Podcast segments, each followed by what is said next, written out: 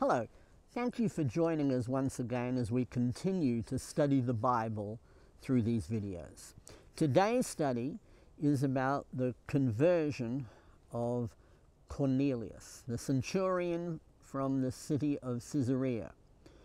Now, this is found in Acts chapter 10, and I encourage you to go get your Bible and study along with me as we go through this wonderful chapter. Now, there are two main things that happen in this chapter. The first, and the one we're dealing with mostly, is the conversion of Cornelius and his family. A, a, a Roman centurion who is brought into the church and baptized for the forgiveness of sins. The second thing is the fact that Gentiles can be entered into the church. Up until this point, up until Acts chapter 10, only Jews were allowed into the church. But God showed through the baptism of the Holy Spirit that the, the church was open to all people, to Jews and Gentiles alike. Follow along as we read from Acts chapter 10, verses 1 and 2. Now there was a, a man uh, at Caesarea named Cornelius, a centurion of what is called the Italian cohort, a devout man and one who feared God with all his household, and he gave many alms to the Jewish people and prayed to God continually. This man God sent an angel to, as we read on down through this chapter. And he said, Go and send to, for Simon, who was also called Peter. He is at Joppa and praying. And that's exactly what Cornelius did. He sent his, uh, some of his soldiers and servants to go and collect Simon Peter. Now, the Apostle Peter at that time was in prayer and he had a vision from God. And God was telling him that all people are acceptable to God.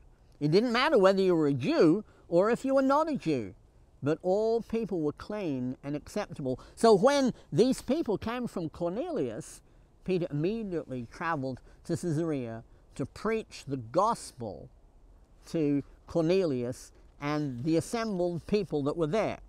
And so we read in Acts 10, verse 30 Cornelius said, Four days ago to this hour I was praying in my house during the ninth hour, and behold, a man stood before me in shining garments and said, Cornelius, your prayers have been heard, and your alms have been remembered before God. Therefore, send to Joppa and invite Simon, who is also called Peter, to come to you. He is staying at the house of Simon the tanner. So I sent for you immediately and you've been kind enough to come. Now, we are all here present before God to hear all that has been commanded by the Lord. And that's exactly what Peter did. He preached a wonderful sermon about Jesus Christ, about salvation, about forgiveness of sin. And while he was still speaking, the Holy Spirit fell upon Cornelius and his household just in the same way as he had in the apostles in Acts chapter 2 on the day of Pentecost. God showed Peter and the rest of the witnesses there that these people, Gentiles, non Jews, were acceptable to him. And so Peter says uh, in verse 47 and 48 Surely no one can refuse water for these to be baptized who have received the Holy Spirit, just as we did, can he? And he ordered them to be baptized in the name of Jesus Christ. Then they asked him to stay on for a few days. Because of this sign, the baptism of the Holy Spirit, Peter knew that non Jews were suitable candidates to be saved.